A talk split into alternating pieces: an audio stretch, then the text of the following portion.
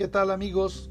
Hoy en la columna Bitácora Política de Veracruz del periodista Miguel Ángel Cristiani, el tema del día es el accidente en el Boulevard Jalapa Banderilla. Tránsito municipal y del Estado ni en cuenta. Siguen transitando camiones de carga a todas horas. Los baches son trampas mortales hasta en los puentes. El tremendo accidente que se registró este martes pasado en el Boulevard Jalapa Banderilla, en el que resultaron tres muertos y 16 heridos, debiera de servir como una llamada de atención a las autoridades municipales y estatales para que recuerden que, supuestamente, no se debe de permitir el paso por la avenida Lázaro Cárdenas a camiones de carga y trailers que van con pesadas mercancías.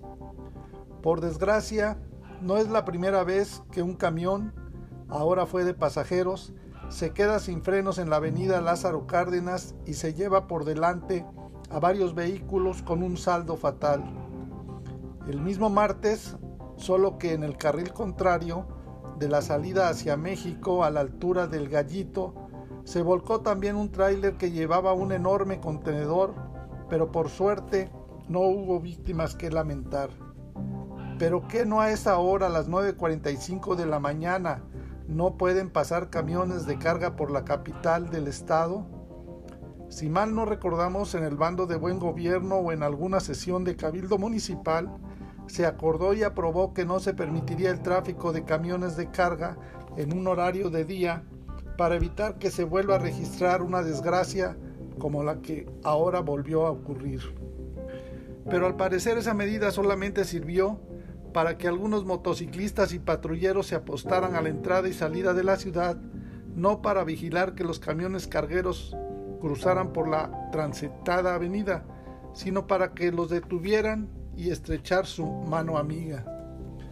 Ahora, a cualquier hora, se puede uno topar con los camiones de carga de todo tipo y tamaño, hasta con doble remolque, que van a todo lo que dan sus máquinas y por eso cuando se quedan sin frenos ocurren las desgracias.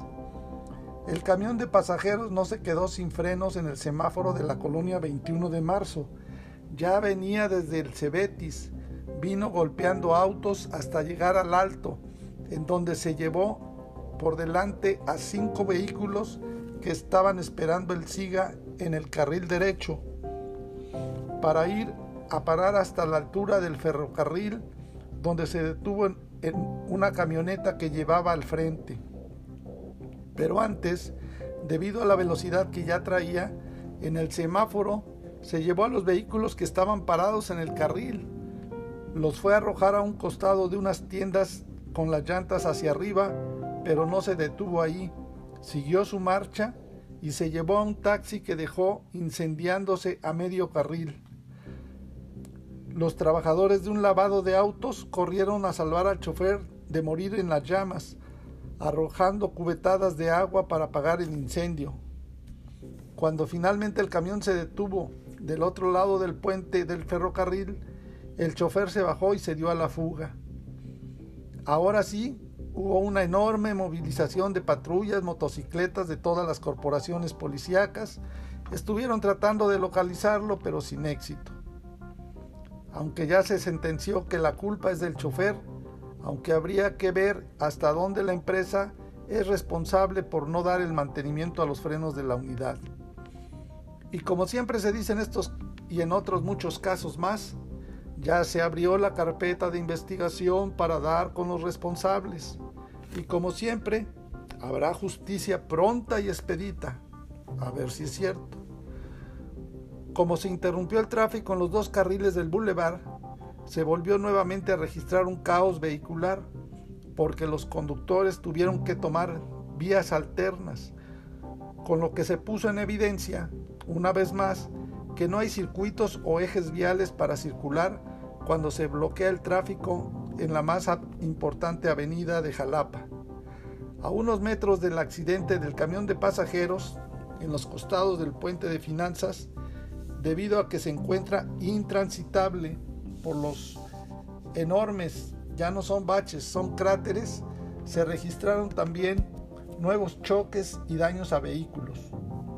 Comentan los vecinos que tienen que transitar por esas vías, que son innumerables los vehículos a los que se les ponchan las llantas al pasar por esos cráteres. Incluso hay ya un récord de un carro al que se le poncharon las dos llantas al mismo tiempo al cruzar por uno de esos megabaches. Lo bueno es que a unos días de que termine la pésima administración municipal de Peter Hipólito Rodríguez, ya anunció que se invierten 30 millones de pesos en obras de pavimentación. Aunque no sean para atender los ejes viales que deben de servir para desahogar el tráfico vehicular, uno no se explica cómo es que se pavimenta con concreto hidráulico callejones que no tienen mayor circulación ni salida y las calles y avenidas que tienen el mayor tráfico ni siquiera un montón de chapopote le tiran. Para más información del estado de Veracruz, contáctanos en nuestras redes sociales en internet en www.bitácorapolítica.com.mx. Hasta la próxima.